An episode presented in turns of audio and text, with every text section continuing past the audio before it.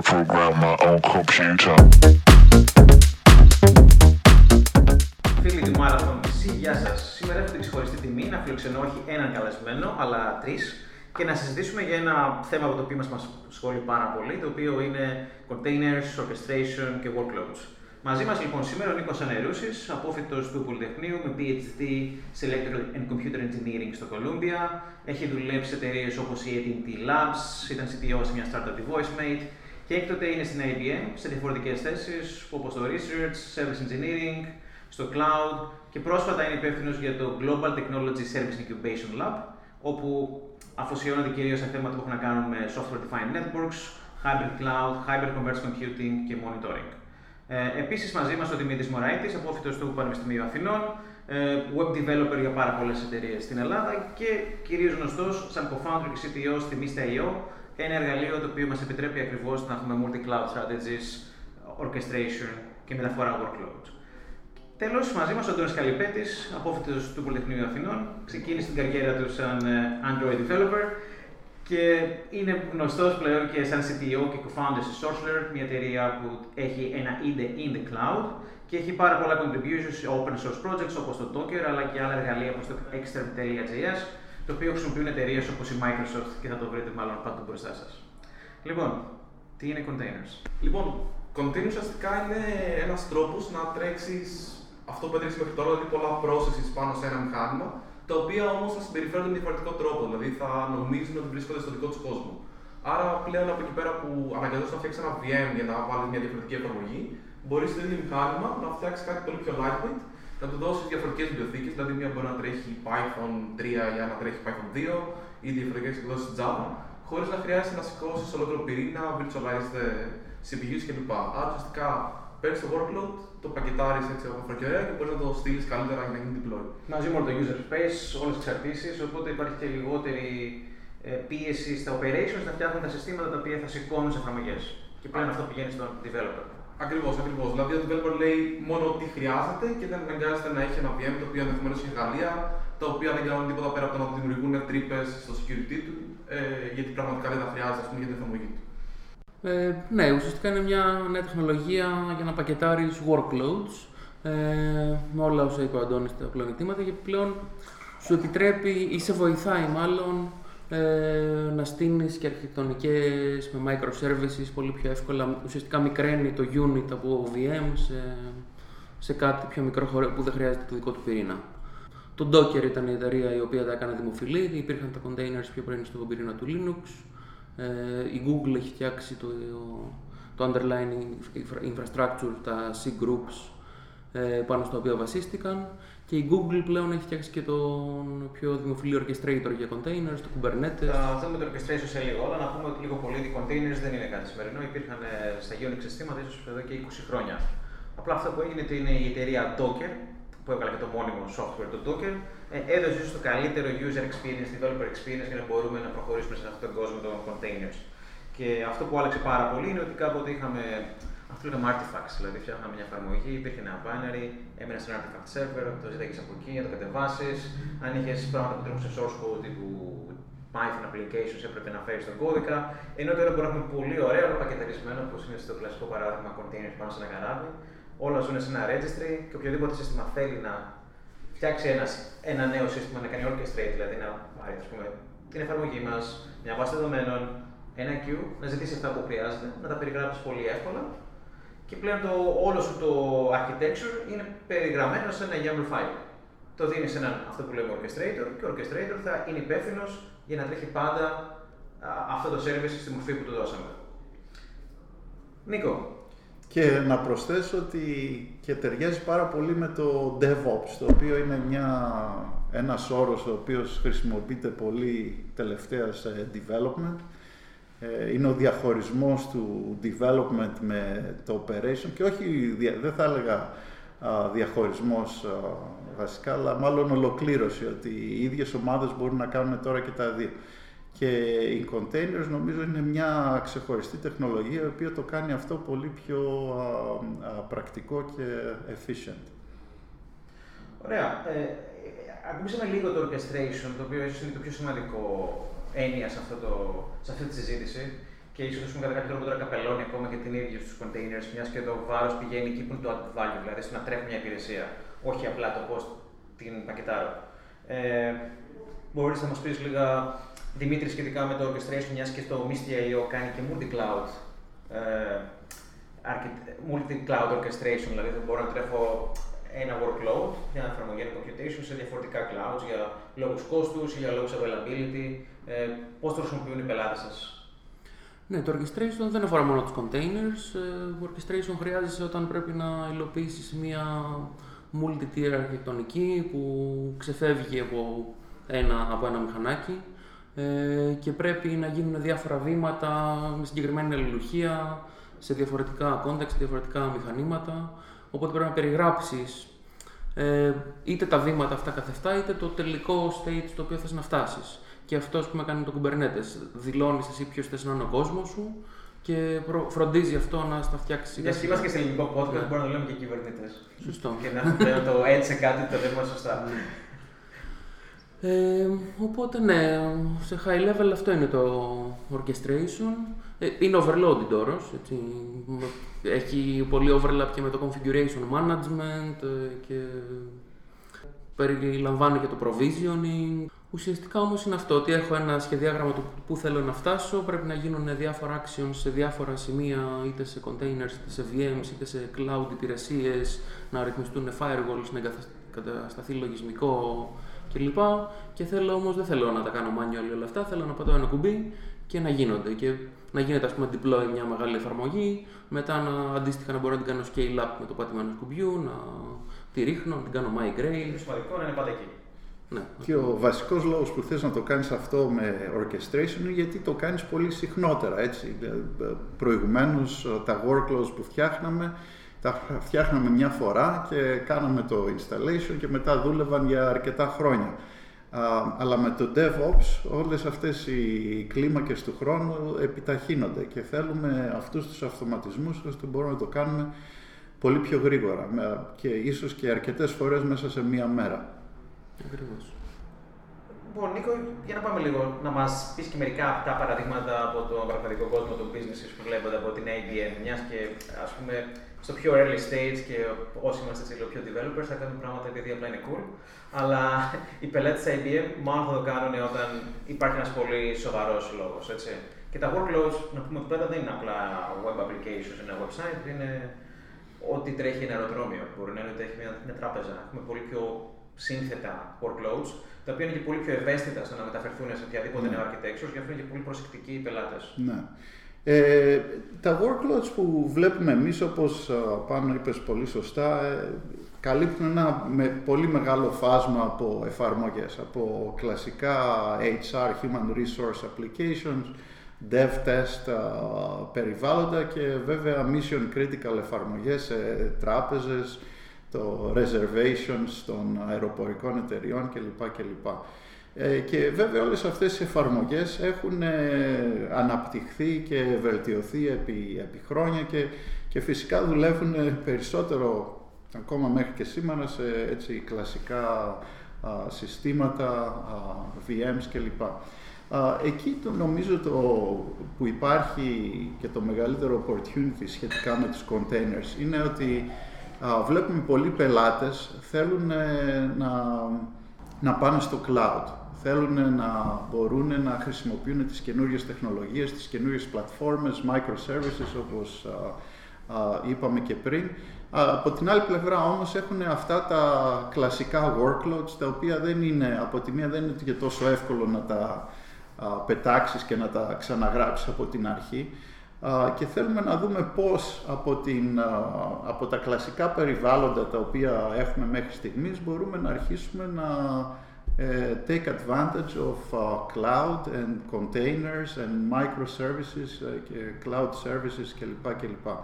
Αυτό λοιπόν που βλέπουμε εμείς με μεγαλύτερη συχνότητα είναι πώς πολλοί πελάτες ε, παίρνουν κλασικά workloads κυρίως application servers, κυρίως Java κλπ. κλπ. και μπορούν να τα μεταφέρουν ε, σε cloud, σε containers, για παράδειγμα ένα κλασικό Java εφαρμογή, σε WebSphere Application Server, μπορεί πολύ εύκολα να μετασχηματιστεί σε ε, WebSphere Liberty που είναι το open source version της WebSphere και σε containers. Και αυτό για τους πελάτες έχει, είναι αρκετά σημαντικό. Μπορούν να αναπτύξουν, την, να μεγαλώσουν την πυκνότητα των εφαρμογών, να αποσύρουν αρκετά μηχανήματα που είχαν προηγουμένως στο data center και να τα μεταφέρουν όλα αυτά σε ένα αρκετά μικρότερο footprint στο cloud. Αυτό είναι το ένα, το ένα πλεονέκτημα και ταυτόχρονα ε, μπορούν να απαλλαγούν από τον πονοκέφαλο που είχαν προηγουμένως γιατί κάθε εφαρμογή ήταν στο δικό του virtual machine το οποίο είχε να κάνει με όλο το management και το patching και security και user management κλπ. Ε, το container είναι ένα πολύ έτσι, μικρότερο entity το οποίο έχει πολύ μικρότερες ανάγκες διαχείρισης και αυτό είναι νομίζω και από τους πιο σημαντικούς παράγοντες επιτρέπουν αυτό το μετασχηματισμό, το μικρότερο κόστος από άποψη λειτουργίας. Ωραία. Ε, Στους μεγάλους οργανισμούς υπάρχει αυτό που λέμε μεγάλη βαρύτητα. Δηλαδή, έχουν εφαρμογές που λειτουργούν για πολλά χρόνια, έχουν τα δικά τους workloads, είναι δύσκολο να μεταφερθούν, πρέπει να ξαναγραφτούν, υπάρχουν processes, υπάρχει regulation, ε, υπάρχει resistance to change από κάποιους οργανισμούς οι οποίοι θα πούνε τα πράγματα δουλεύουν. Και κάποιοι θα πούνε θέλουν να δικαιολογήσουν τον ρόλο τους, θέλουν να βρουν να δουλέψουν σε κάτι καινούργιο και θέλουν να πάνε σε κάτι πιο μοντέρνο. Οπότε υπάρχει πάντα αυτή η διελκυνστίνδα. Έτσι.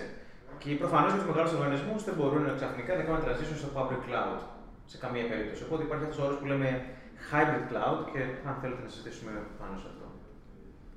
Ναι, το, το hybrid cloud ουσιαστικά είναι μια έκφραση της πραγματικότητας, όπου η πραγματικότητα είναι ότι δεν μπορώ να μεταφέρω όλα μου τα workloads στο cloud. Έχω πολλά για ε, μεγάλη, μεγάλες τράπεζες κλπ. έχουν mainframes. Δεν υπάρχουν ε, ε, πολλές εναλλακτικές λύσεις για mainframes στο cloud. Θα κάτσουν στα data centers που βρίσκονται. Υπάρχουν άλλες εφαρμογές οι οποίες ε, χρειάζονται ε, εξειδικευμένο storage, για παράδειγμα, το οποίο στο cloud δεν μπορείς να το έχεις. Και αυτές οι εφαρμογές θα παραμείνουν πάλι σε κάποιο εξειδικευμένο data center.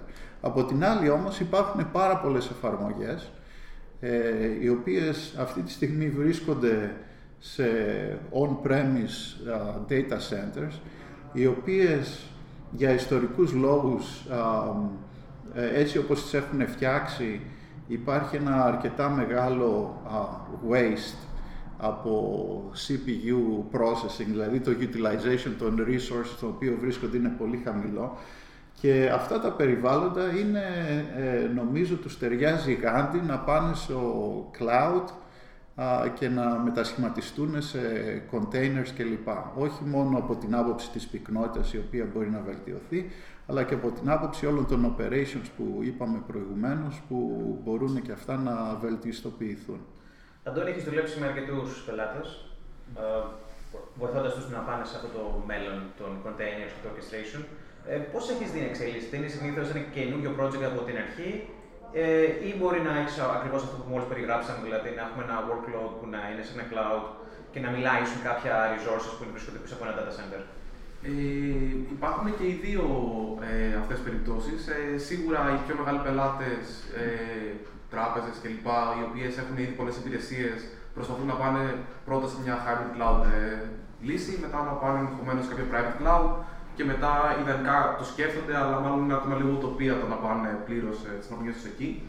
Το, οι πιο μικροί πελάτες προσπαθούν τώρα σιγά σιγά να ξεκινήσουν και το πρώτο πρόβλημα που βλέπουμε και αναγκάζουν να κάνουν αυτή την αλλαγή είναι και το scaling. Γιατί όταν είσαι σε ένα cloud και αναγκάζεσαι να κάνεις ε, να βράσει από πριν resource ενδεχομένως ή να πρέπει να ξέρεις πώς θα συμπεριφερθούν οι εφαρμογές σου σε μεγάλο όγκο traffic, αναγκάζεσαι να βάλεις και μεγάλα VMs ενδεχομένως γιατί δεν έχει διαθεσιολογεί σωστά ή το scaling είναι δύσκολο. Άρα λοιπόν εκεί πέρα κάποια στιγμή που αρχίζουν και έχουν κάποια spikes, είναι η πρώτη ας πούμε, ένδειξη που βλέπουν και λένε ότι πρέπει να πάω σε κάτι που θέλουν διαχειρίζεται ε, τα resources τα οποία εγώ ενδεχομένως προαγοράζω από το οποιοδήποτε public cloud χρησιμοποιώ και θα μου τα διαχειρίζεται καλύτερα. Δηλαδή δεν είναι τυχαίο ότι όλοι αυτοί οι orchestrators, είτε είναι κυβερνήτη, είτε το Docker Swarm, είτε είναι κάποιος άλλος όπω ο Μέσο, ε, πλασάρονται σαν ένα operating system για το data centers.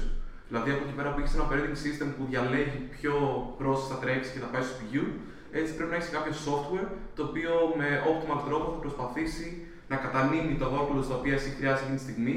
Γιατί το πρωί μπορεί να χρειάζεται μια εφαρμογή Α, ενώ το βράδυ μια εφαρμογή Β, και δεν πρέπει να το κάνεις εσύ αυτό, να το κάνει κάποιο software για σένα. Οπότε σιγά σιγά ε, αναγκάζει και να πας στην αλλαγή που, που χρειάζεται εκεί πέρα.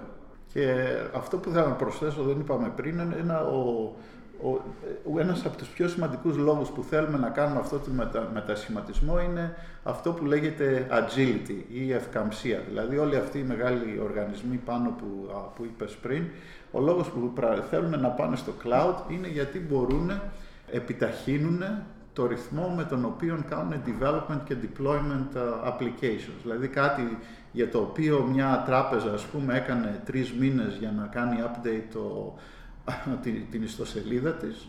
Το Facebook αυτό το κάνει αρκετές φορές την ημέρα και βλέπεις δηλαδή αυτούς τους μεγάλους και κλασικούς πελάτες που θέλουν να κάνουν ακριβώς αυτό το ίδιο πράγμα. Θέλουν να έχουν αυτό το agility ε, και ε, μόνο στο cloud μπορούν να το κάνουν αυτό. Δεν μπορούν να το κάνουν στα υπάρχοντα περιβάλλοντα. Ένας άλλος πολύ φορτισμένος όρος είναι το λεγόμενο multi-cloud το οποίο για μικρές εταιρείες δεν βγάζει κανένα νόημα, αλλά βλέπουμε ότι είναι συνέχεια μια στρατηγική που επανέρχεται στη συζήτηση και νομίζω και η IBM στέκεται πολύ σε αυτό.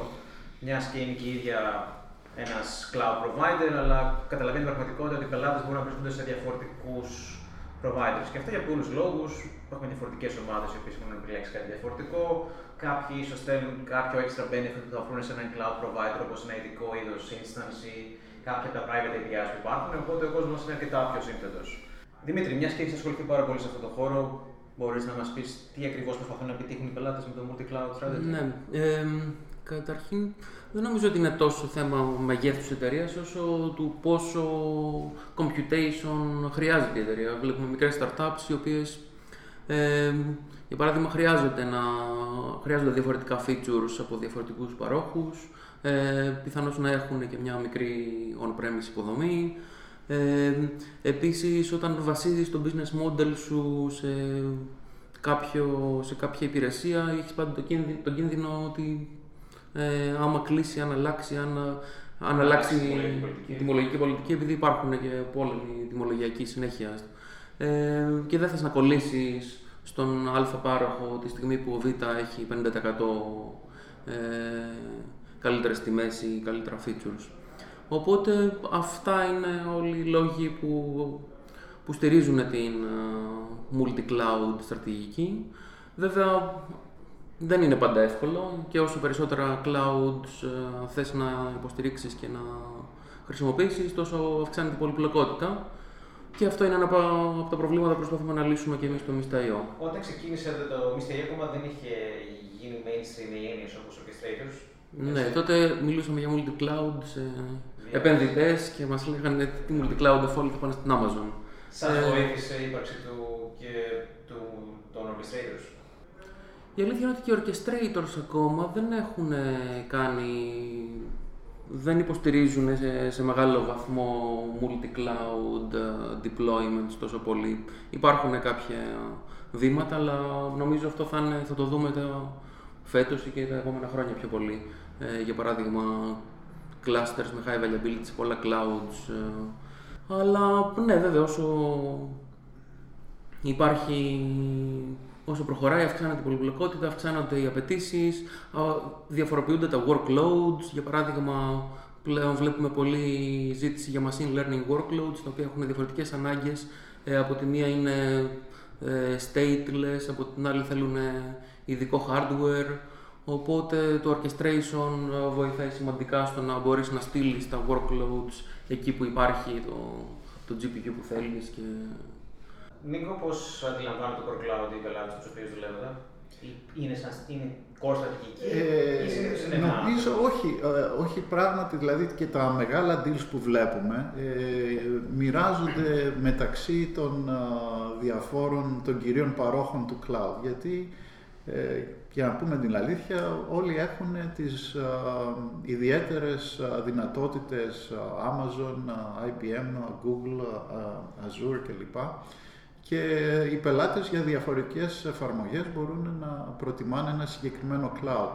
Οπότε η δυνατότητα να μπορούμε εμείς να διαχειριζόμαστε τα workloads ανάμεσα σε διαφορετικά clouds, ακόμα και ένα workload μπορεί να είναι μοιρασμένο ε, τα διάφορα κομμάτια σε διαφορετικά clouds ή μπορεί να είναι on-prem και off-prem.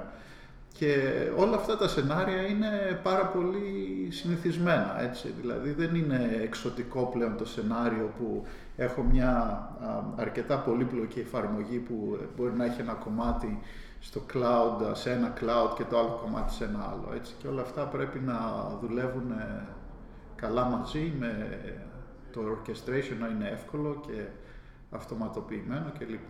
Αντώνη, πιστεύεις ότι το orchestration θα οδηγήσει σε περιορισμό της ανάγκης για, για ταλέντο σε sysadmin DevOps; Και αν υπάρχει ακόμα αυτό το πράγμα το sysadmin; Ε, τις προάλλες βασικά έβλεπα ένα φανταστικό tweet ε, της ε, Jessica Zelli, η οποία είναι μια, ε, μια μηχανικός η οποία δούλευε αρχικά στο Docker, μετά ήταν στην Google, τώρα στη Microsoft.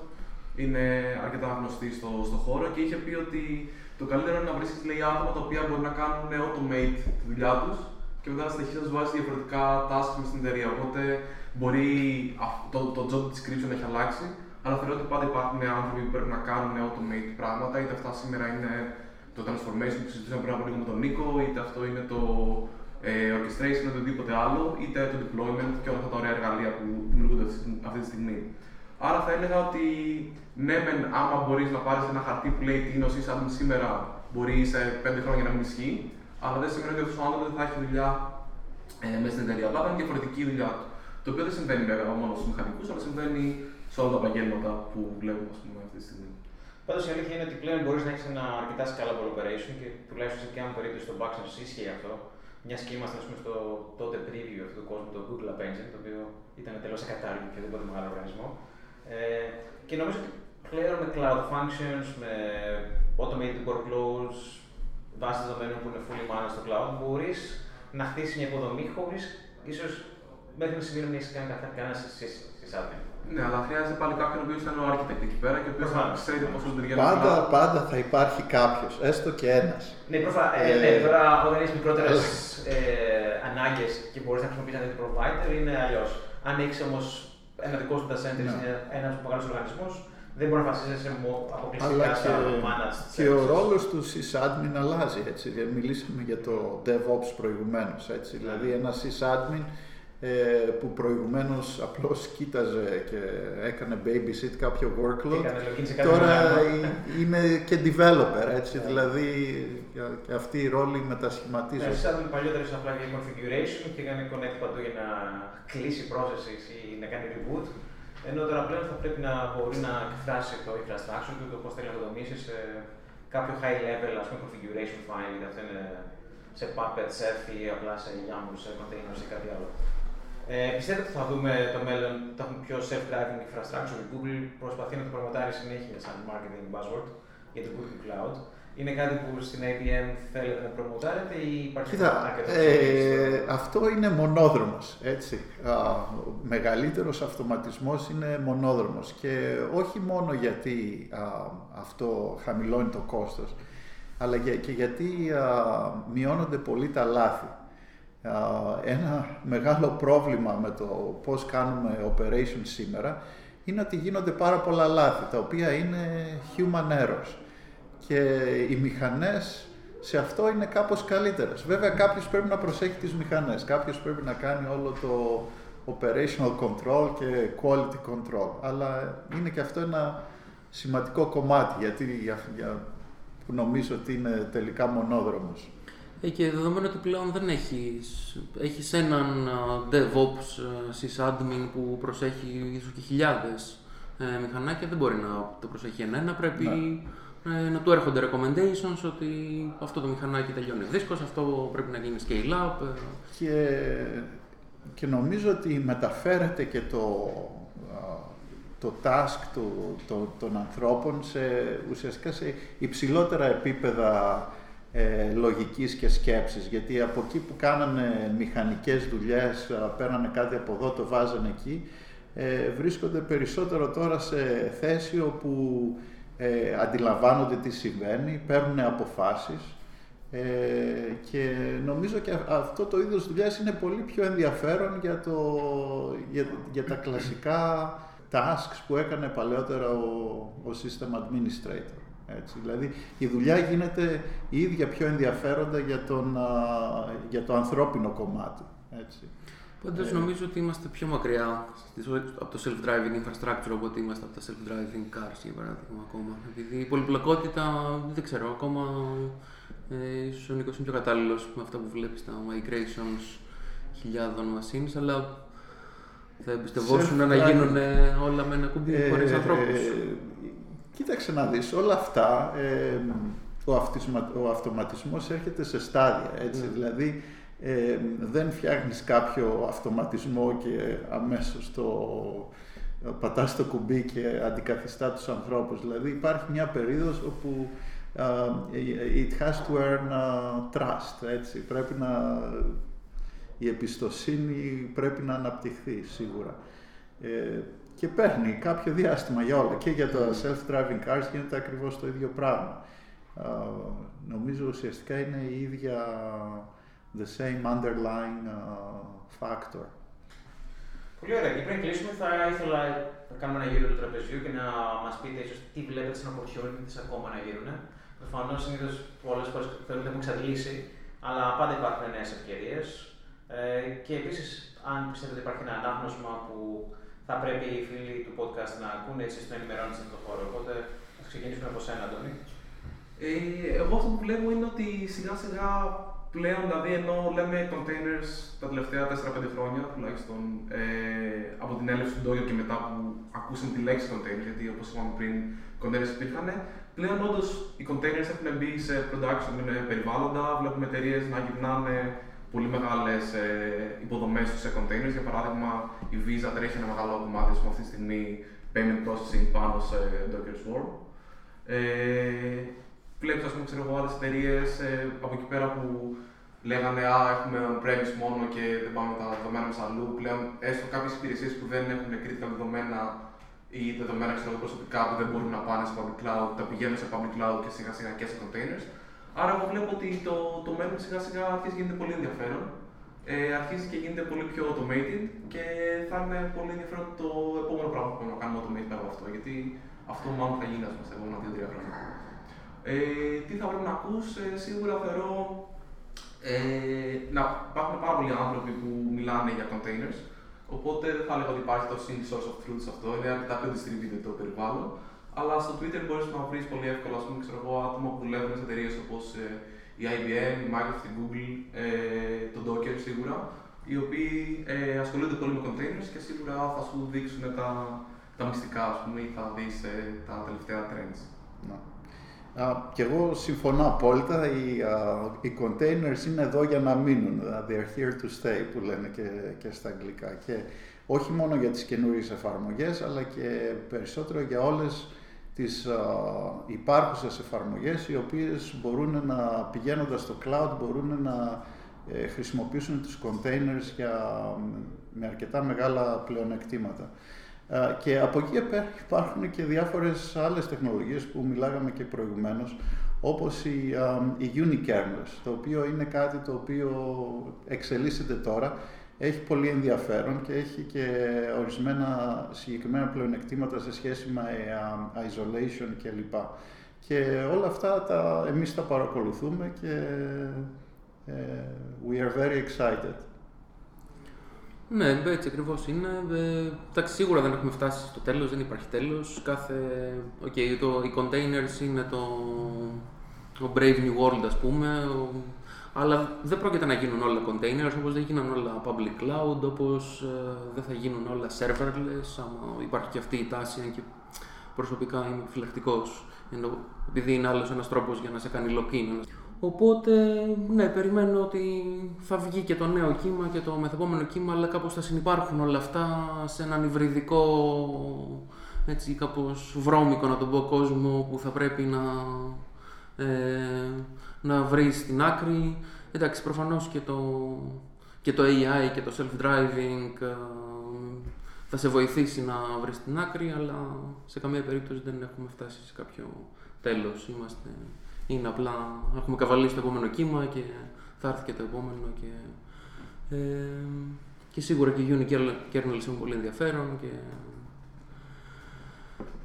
και δεν ξέρω τι, ποιο θα είναι το επόμενο. Σίγουρα το, το machine learning και το AI θα φέρει και revolution, θα, κάνει, θα φέρει επαναστάσεις και στον χώρο του infrastructure. Και όσο αφορά τι πρέπει να ακούς, προφανώς πρέπει να ακούς το podcast του Marathon. Σωστό, σωστό. Ωραία, σας ευχαριστούμε πάρα πολύ και ελπίζω να ξαναπούμε σύντομα.